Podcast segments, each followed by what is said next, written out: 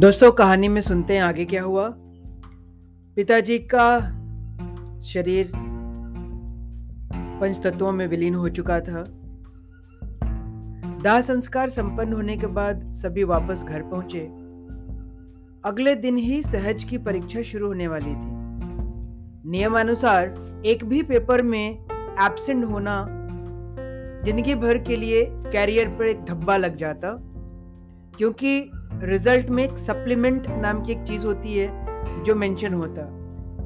University के rules के हिसाब से कोई भी परीक्षार्थी, स्टूडेंट यदि कोई भी एग्ज़ाम मिस करता तो उसको सप्लीमेंट्री देना पड़ता था, जो उसके रिकॉर्ड के लिए बहुत ही बुरा होता।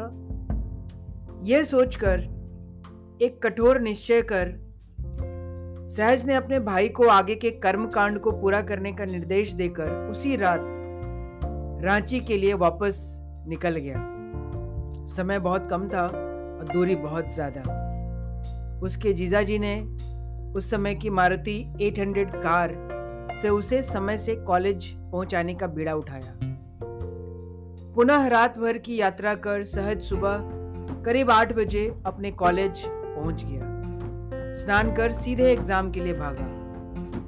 जीजाजी भी तुरंत वापस हो लिए। कॉलेज में भी सब आश्चर्यचकित थे कि इतना जल्दी आना संभव हुआ कैसे? वगैरह वगैरह। गनीमत की बात यह थी कि सहज का कोई पेपर नहीं छूटा। एक एक कर सारे पेपर खत्म होने के बाद तेरहवीं में वापस गाँव पहुँच गया सहज। तेरहवीं, उसके उपरांत मृत्यु भोज आदि सारे रीति रिवाज खत्म हो गए। दूर से आए परिजन वापस जाने लगे। और दो दिनों के बाद घर में बचे थे सिर्फ़ माँ, पलक और तीन महीने का ओजस्व। सहज की इंजीनियरिंग की पढ़ाई पूरी होने में अभी भी एक साल बचे थे। पापा जी चूँकि सरकारी अधिकारी थे, अतः कुछ पैसे उन्होंने बचाकर रखे थे। किसी से मांगने की ज़रूरत नहीं थी। कमी थी तो वह भी सिर्फ़ अपनों की।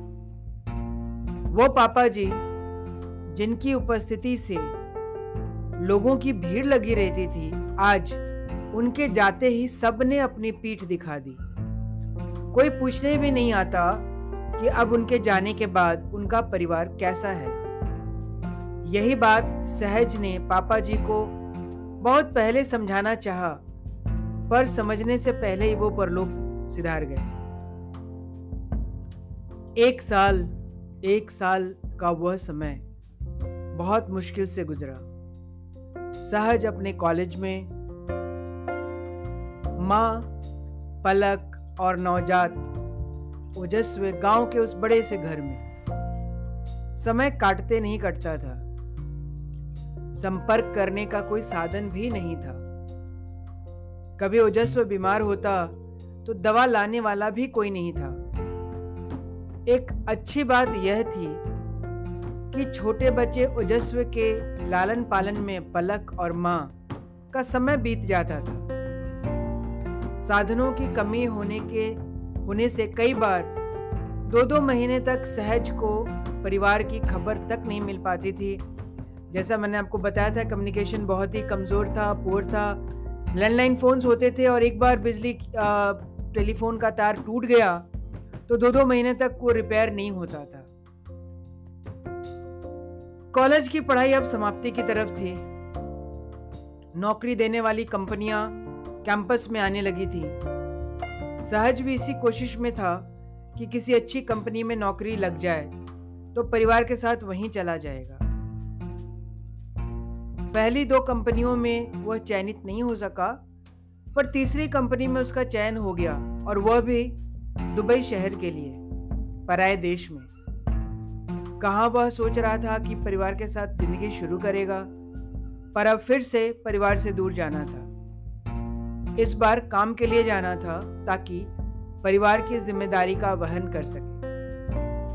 खुशी भी थी कि नौकरी पक्की हो गई, पैसे कमाने का साधन मिल गया, और दुख इस बात का था कि जिस परिवार के पालन पोषण की ज़िम्मेदारी है उसी परिवार से वह दूर रहेगा दोस्तों की नज़र से देखें तो अब सहज के पास वह सब कुछ था, जो एक इंसान अपनी ज़िंदगी से अपेक्षा करता है। इंजीनियरिंग की डिग्री, शादी, अच्छी पत्नी, बेटा, नौकरी, सब कुछ तो था सहज के पास।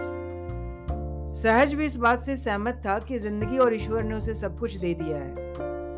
अब उसे दुनियादारी के रास्ते पर अपनी जिम्मेदारियों को निभाते हुए बस आगे बढ़ते रहना है। इस पूरे भागम भाग में साँझ कहीं दूर, बहुत दूर छूट गई थी।